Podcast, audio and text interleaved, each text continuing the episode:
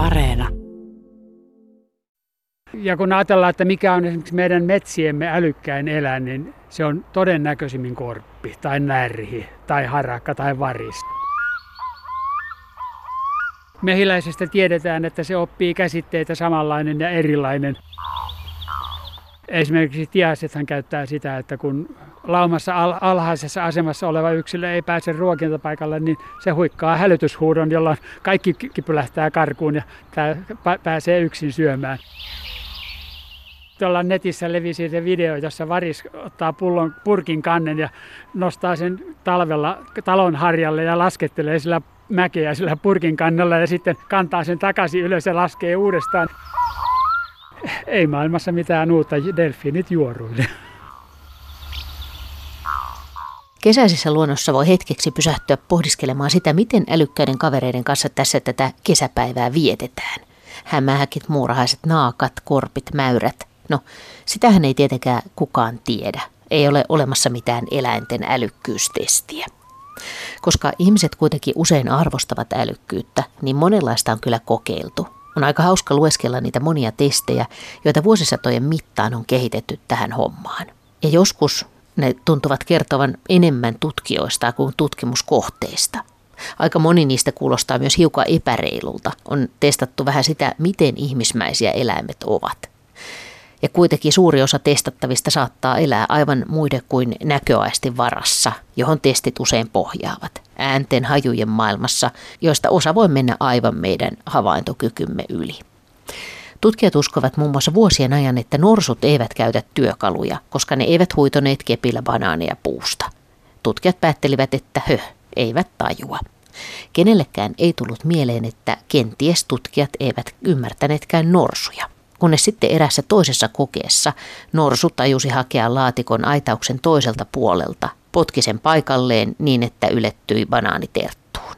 Ja samalla selvisi, että norsu käyttääkin kärsäänsä aivan muunlaisiin hommiin. Ja jos se sillä nostelee keppiä, niin se ei samaan aikaan voi haistaa eikä tunnustella.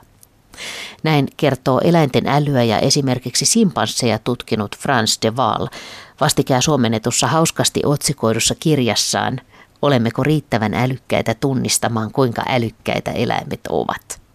Kirjan lopussa hän kirjoittaa, että sen sijaan, että tekisimme ihmisestä kaiken mitan, meidän on arvioitava muita lajeja sellaisina kuin ne ovat. Ja silloin löydämme monia taikakaivoja, maailmoja, jotka ovat toistaiseksi mielikuvituksemme ulottumattomissa.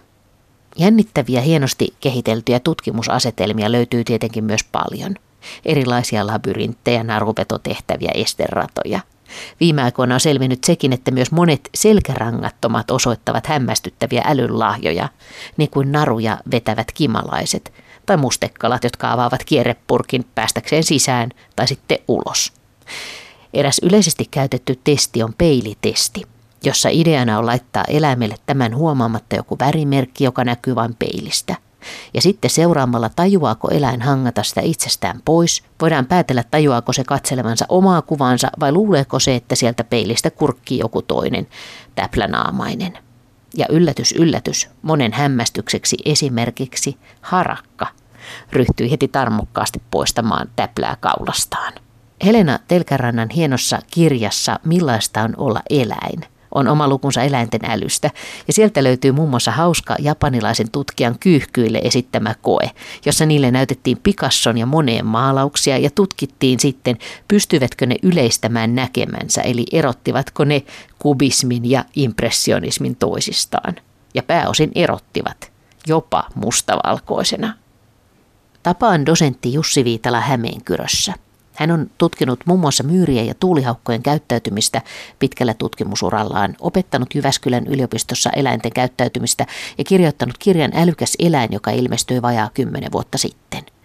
Siitä löytyy paljon näitä jännittäviä eläinesimerkkejä. Juttelemme kirjasta eläinten älystä ja siitä, miten Jussi Viitalan oma käsitys on vuosien mittaan muuttunut. Ja siitäkin, mitä eläinten älyn tutkimus kertoo meistä ihmisistä. Sattuu olemaan tihkusateinen päivä, kun seisoskelemme Hämeenkyrössä Pappilajoen rannalla. Päätämme silti olla ulkona, poissa läheisen kahvila hälystä.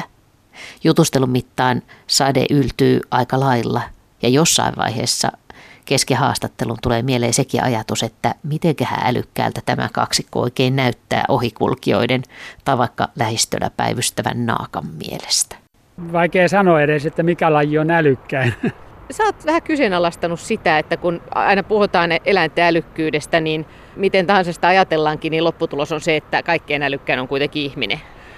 Joo, mutta voi olla, eihän minä voi sitä sanoa, mutta sanoisin, että se selitys ei ole välttämättä se meidän äly, vaan se, että meillä äly jatkeena on sellainen työkalu, jota ei ole millään muulla lajilla, eli ihmisen käsi. Vaikka simpanssilla on käsi, niin vaikkahan simpanssi olisi kuinka älykäs, niin mä en haluaisi olla se potilas, jota se simpanssi aivokirurgina käsittelee, koska sen sormet eivät ole yhtä näppärät kuin ihmisen. Ja tämä on vähintään yhtä paljon meidän menestyksen salaisuus kuin hyvät aivot. Siis se yhteistyö käden kanssa on myöskin se, joka on kehittänyt niitä aivoja. Näin on, ja silloin älyä, eri lajien älyä on hirveän vaikeaa verrata, koska eri lajeilla se äly on niin erilaista. Ja mitä nöyrempänä tätä ympäristöä katsotaan, niin sen enemmän me ehkä opitaan. Ja mä sanon, että ylipäätänsä tiedonjanossa se ensimmäinen lähtökohta on oman tyhmyyden tunnustaminen. Tuossa muuten, jos nyt aiheena on eläinten älykkyys, tuossa menee telkkäpari meidän ohitse. Mitä sä telkkien älykkyydestä ajattelet? No sanotaan näin, että ylipäätänsä linnut ovat huomattavasti älykkäämpiä kuin mitä aikaisemmin on kuviteltukaan. Ja kun ajatellaan, että mikä on esimerkiksi meidän metsiemme älykkäin eläin, niin se on todennäköisimmin korppi tai närhi tai harakka tai varis. Siis näitä lintuja, joiden ongelmanratkaisukyky ainakin ylittää monen muun lajin. Ja yltää vähintään samalle tasolle kuin simpanssilla. Niin siis varislinnut on älykkäitä? Kyllä, varislinnut ovat erittäin älykkäitä. Ja ylipäätänsä tosiaan linnut ovat älykkäämpiä kuin, kuin mitä aikaisemmin on kuviteltu. Eli ihmisen haukkuminen kananaivoksi ei välttämättä olekaan nyt niin kauhea solvaus. Ne oppivat ja ne käyttävät älyään ja niillä on myöskin synnynnäisiä toimintoja. Mutta se vanha käsitys, että linnut on pelkästään vaistovaraisia koneita, niin on täysin huuhaata. Niin, siis luonnon tutkijatkin ovat voineet aikaisemmin ajatella vähän tälle ylimielisesti. No se oli sitä aikaa. Silloin elettiin sen tiedon varassa ja sen paradigman varassa, mikä silloin oli, oli voimassa. Jussi Viitala, miten sä oot itse innostunut tai kiinnostunut pohtimaan eläinten älykkyyttä?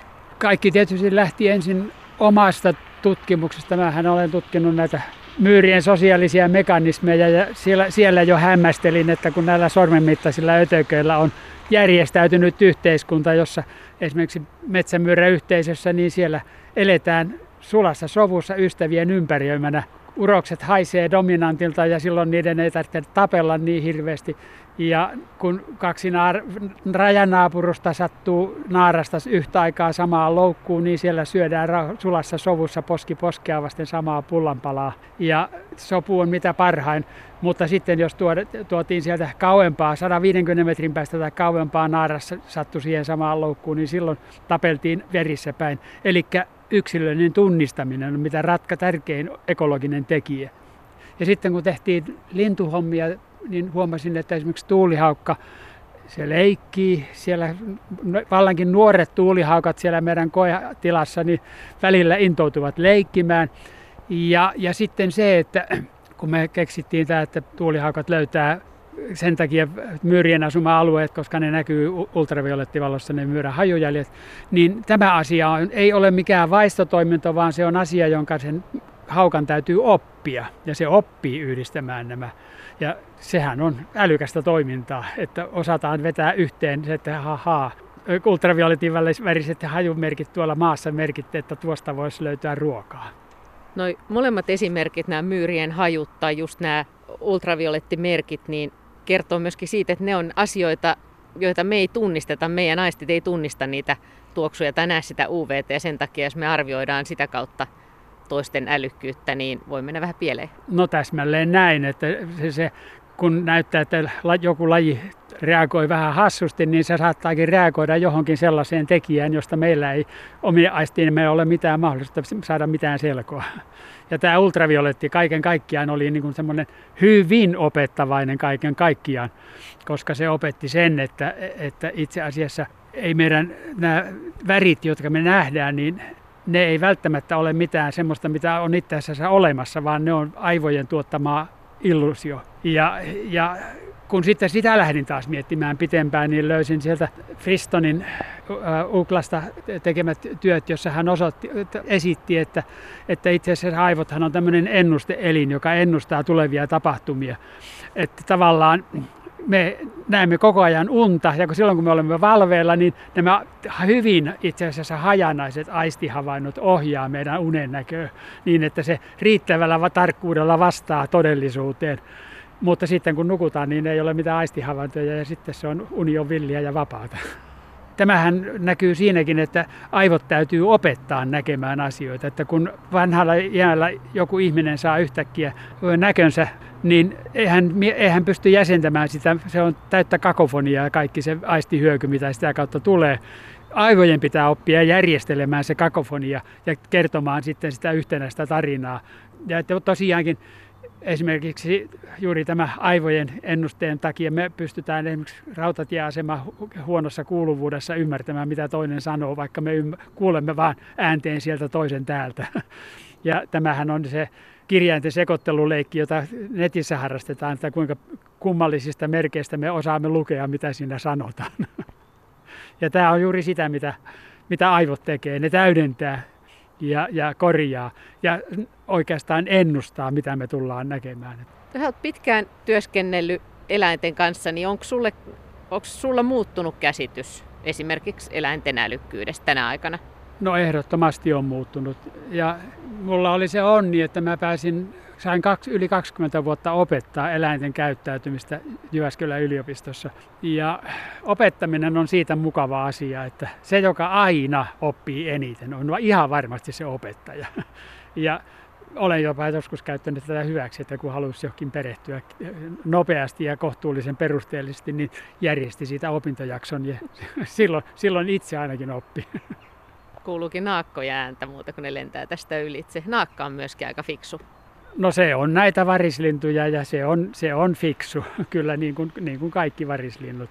Oikeastaan siihen tämä naakan yleistyminenkin on perustuu, että se se, on, se on vähän liian fiksu ja se osaa käyttää kaikki mahdolliset hyväksi, mahdolliset ruokapaikat ja muutenkin elinympäristön mahdollisuudet. Onko siis, kun on eläinten älykkyyttä tutkittu siis aikanaan alun perin, niin onko se sitten ollut sellaista, että on, on verrattu sitä, että miten, pal- miten ihmismäistä se toiminta on? Että sitä älykkäämpää, mitä paremmin ne vaikka oppii ikään kuin ihmisten sanoja. Joo, ja tässähän on ollut, no sanotaan, että ylipäätänsä käyttäytymistutkimuksessahan oli vanhastaan nämä kaksi koulukuntaa, etologit ja behavioristit, jotka tappeli keskenänsä ja tässä on tietysti tavallaan se sama, mikä usein tieteellisissä skiistoissa tulee, että yksi löytää totuudesta yhden kulman ja toinen löytää sen toisen kulman ja sitten kumpikin pitää omaa löydöstänsä koko totuutena ja sitten tapellaan. Ja kunnes sitten jälkipolvet korjaa tilannetta ja huomaa, että no, molemmat oli oikeassa ja molemmat oli väärässä. Mutta se esimerkiksi, että papukaija oppii toistamaan samoja sanoja kuin ihmiset, niin ei tietysti sinällään tarkoita, että papukaija olisi jotenkin erityisen älykäs. Ei välttämättä, koska se, että se on eri asia tietysti sanotaan, että matkiminenkin jonkunlaisia älyllisiä aivokapasiteettia vaatii, mutta se, että sitten kun joku harmaa papukaija Alex oppi 150 englanninkielen sanaa ja osasi niiden avulla keskustella Irene Pepperperin kanssa, niin se kyllä jo sitten todistaa älystäkin. Hämmästyttävää. No se on aika hämmästyttävää. Eli tosiaan ihmisapinoillahan tätä on tehty jo pitkään, eli kaikki isot ihmisapinat oppii viittomakieltä ja niiden kanssa voi keskustella. Tosin ne ihmisapinoiden lauseet on aika yksinkertaisia, ehkä semmoisia kolmivuotiaan lapsen toistamia rakenteeltaan, mutta kuitenkin.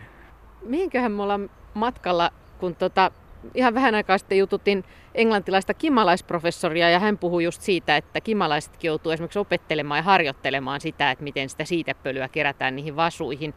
Onhan sekin aika jännittävää. No näin on.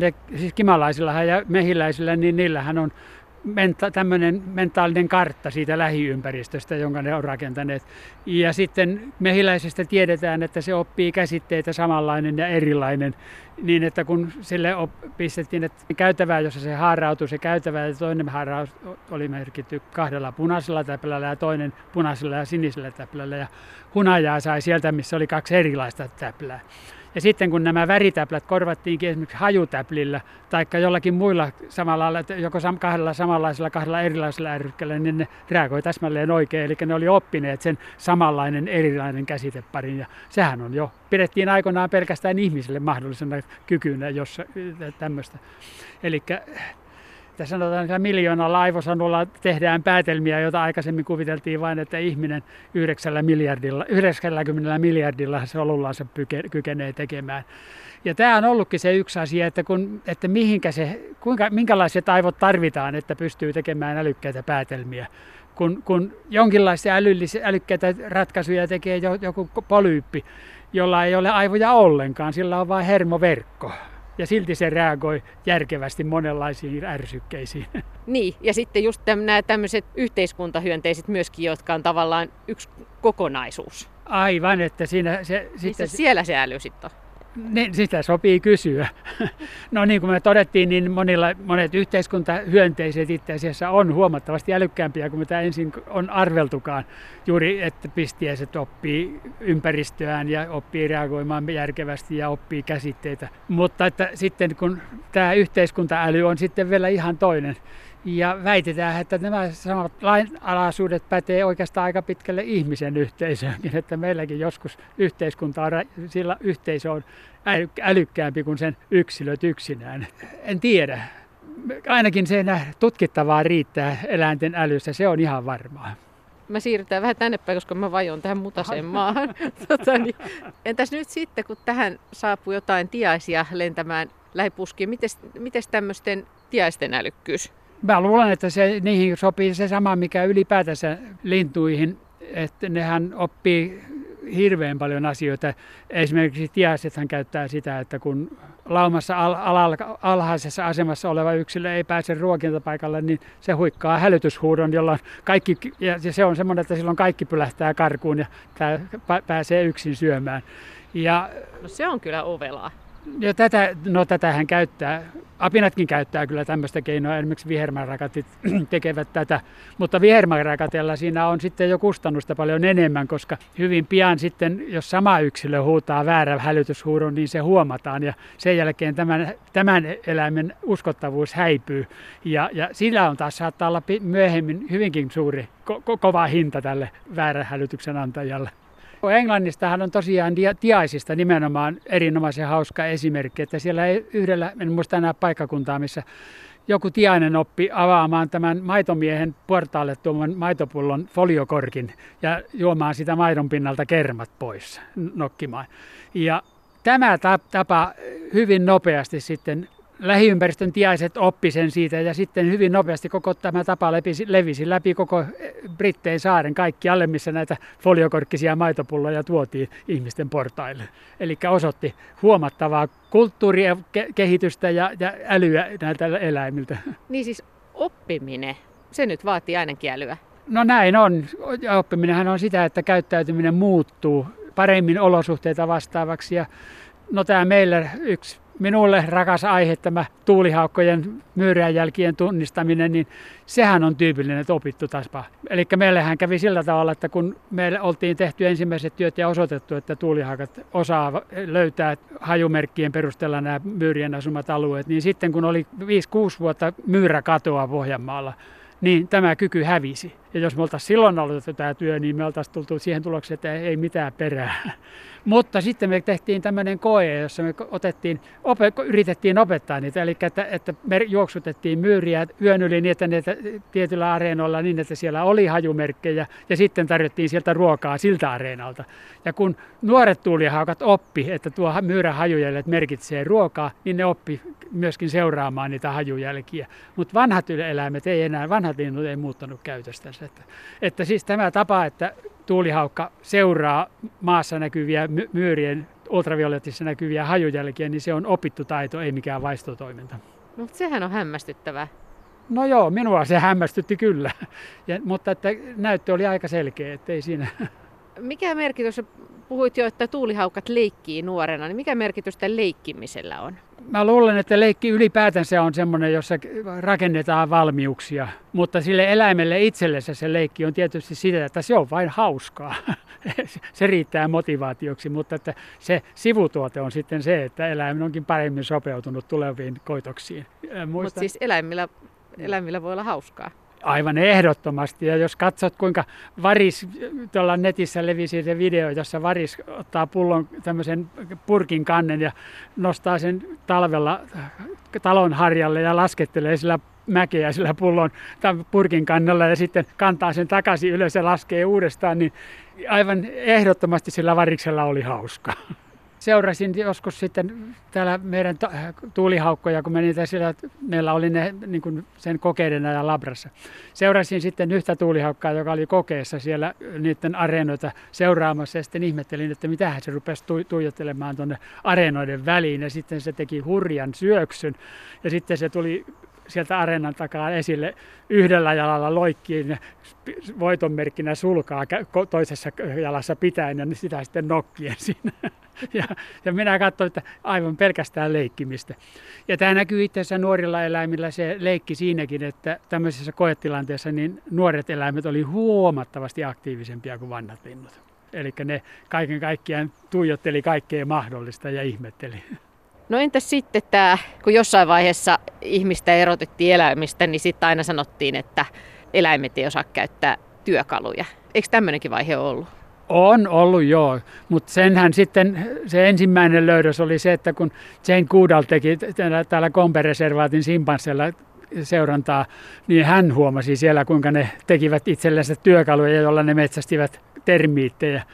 Ja sitten tätä on tutkittu myöhemmin muun muassa orankeilla.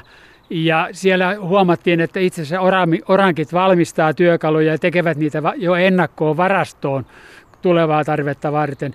Ja että tämä on näiden työkalujen käyttö, niin on tällainen kulttuurinen eh, ominaisuus, eli näissä eh, hyvin hedelmällisissä suometsissä, jossa on tiheitä populaatioita, paljon orankkeja, niin siellä työkaluja käytetään paljon enemmän ja niitä on monenlaisia, monenlaisia eri tarkoituksiin. Mutta mitä kauemmas seudulle mennään ja mitä harvempi se korankipopula on, niin sen vähemmän siellä on työkaluja. Ja sitten siellä kaikkein huonoimmissa oloissa, niin ei niillä ole oikeastaan minkäänlaisia työkaluja, koska niillä ei ole sitä kulttuurista yhteyttä, että ne oppisivat. Niin, tämä on aika tärkeä tämä kulttuuri tässä tai tämä yhteys muihin. No nimenomaan, siis tämä, ja siis sehän onkin toinen älyn mittari on tämä kulttuurikehitys ja, ja esimerkiksi simpansseilla voidaan puhua ihan selvästä kulttuurievoluutiosta, koska siellä eri populaatioiden käyttäytymiset eroaa niin monessa, monella, monessa suhteessa. Ja eihän se ole pelkästään ihmisapinat, jotka tekee työkaluja, että varislinnut osaa sen myöskin ja vapukaijat. Ja musta tämä Kaledonia varissa on se varsinainen lintumaailman pellepeloton, joka, joka tekee luonnossakin, siis sehän se elää ympäristössä, jossa ilmeisesti raatoja ei ole samalla lailla käytettävissä, niin se käyttää toukkia, puissa, puissa eläviä toukkia ja se oppi, kaivaa niitä esimerkiksi kairapalmun lehdestä, se vetää sitä suikaleella, jos on siis kairapalmun reunassa on väkäsiä, se repäsee siitä suikalle ja työntää sen sinne toukan koloon ja kiskasee sen toukan sillä ylös. Ja tällähän on tehty paljon kokeita, älyyn liittyviä kokeita ja musta se hupasin oli se, jossa Kaledonia paris pistettiin koeasetelmaan, jossa siellä oli lasiputkessa tämmöinen sangallinen pieni astia täynnä herkkutoukkia Kaledonia variksen mieliruokaa. Ja sitten siinä oli myöskin vielä, siinä samaan tilaan pistettiin suora rautalangan pätkä. Kaledonia varis tuli ja katseli tilannetta hetken aikaa, otti sen rautalankan, käänsi sen toiseen päähän koukun ja sillä koukulla nosti sen astian ylös ja söi toukat poskeensa. Ja minusta tällaisten tulosten pitäisi, pitäisi tehdä ihmisestä vähän nöyriä. Yksi asia, mitä me ei olla tässä vielä juteltu, niin on nämä valaat, esimerkiksi vaikka maitovalaat ja valaat ja niiden älykkyys. Joo, no jos ajatellaan ihan aivojen rakenteen tasolla, niin delfiinin aivothan on paljon monimutkaisemmat kuin ihmisen aivot. Ja delfiinit kieltämättä on älykkäitä, mutta sitä on vaikea mitata. Ja on kokeellisesti osoitettu, että delfiinit pystyy välittämään tietoa pelkästään äänisignaalien avulla, mutta siitä ei vielä tarvitse kovin hyvin osata lukea. No se tiedetään, että pullokonodelfiineillähän on aina nimi. Jokaisella delfiinillä on nimi, jonka se aina kun delfiinit ovat puheliaita, niillähän on toisaalta näitä kaikuluotausääniä, mutta sitten sen lisäksi niillä on myöskin hyvin monenlaisia muita ääniä. Ja aina kun ne jotakin sanoo, niin ne ensimmäiseksi sanoo tämän identiteettivihelyksensä, eli oman nimensä. Ja näistähän tiedetään, musta se on se hupasa juttu, on tämä Skotlannin rannikolla tehty havainto, jossa tutkijat seurasivat pientä delfiiniporukkaa, jotka toi tavan takaa toisteli sellaisen delfiinin identiteettivehellystä, joka ei sillä hetkellä ollut mailla eikä halmeilla. Eli ei maailmassa mitään uutta, delfiinit juoruille. Mutta mitä ne sanoo, niin olisi mukava tietää. Mä muistan tämän just, että maitovalallakin, että ne sanoo sinne alkuun jotenkin oman nimensä ja ja, mutta kun se maailma on niin erilainen, se kaikuluotaus ja sen muodostama kuva, jonka miten tarkasti ne pystyy sen avulla havaitsemaan ympäristöä, niin se on niin erilaista, että meidän on tosi vaikea sitä hahmottaa. Näin on, näin on, kun tosiaankin se onhan tässä esitetty, että, että tämä delfiinin kieli olisikin itse asiassa sitä, että ne pystyy heijastamaan jonkun, äänellänsä jonkunlaisia kuvia, eli se, että se olisikin kuvien avulla keskustelua. Eli tavallaan koko kommunikaation perusta ihan erilainen kuin ihmisen puheessa. Mutta en tiedä. Minä odotan mielenkiinnolla, mitä, mitä niistä paljastuu. Toivottavasti elän tarpeeksi kauan, että pystyy vielä saamaan näitä tietoa siitä, miten, miten ne tosiaan viestii. Eikö se ole tavallaan vähän surkuhupasaakin, että me ollaan kiinnostuneita avaruudesta ja mietitään, että löytyykö sieltä älykästä elämää ja olisiko, minkälaista elämää sieltä löytyy. Ja sitten koko tämä ihmeelle maailma on meidän ympärillä, ja jossa sitä todistettavasti on paljon enemmän kuin me ymmärretään. Tätä olen samaa monasti mietiskellyt, että näinhän se on. Ja itse asiassa tämä ulkoavaruuden elämän etsijät itse asiassa ovat kiinnostuneita nimenomaan valaiden eh, kommunikaatiosta, koska se on juuri tällainen toisenlainen informaatiokanava, jota ja jos emme sitä pystytä selvittämään, niin miten me pystytään selvittämään sitten kokonaan erilaisen elämän muodon lähettämiä viestejä, joka voi olla sitten perustua johonkin aivan muuhun kuin meidän puheen.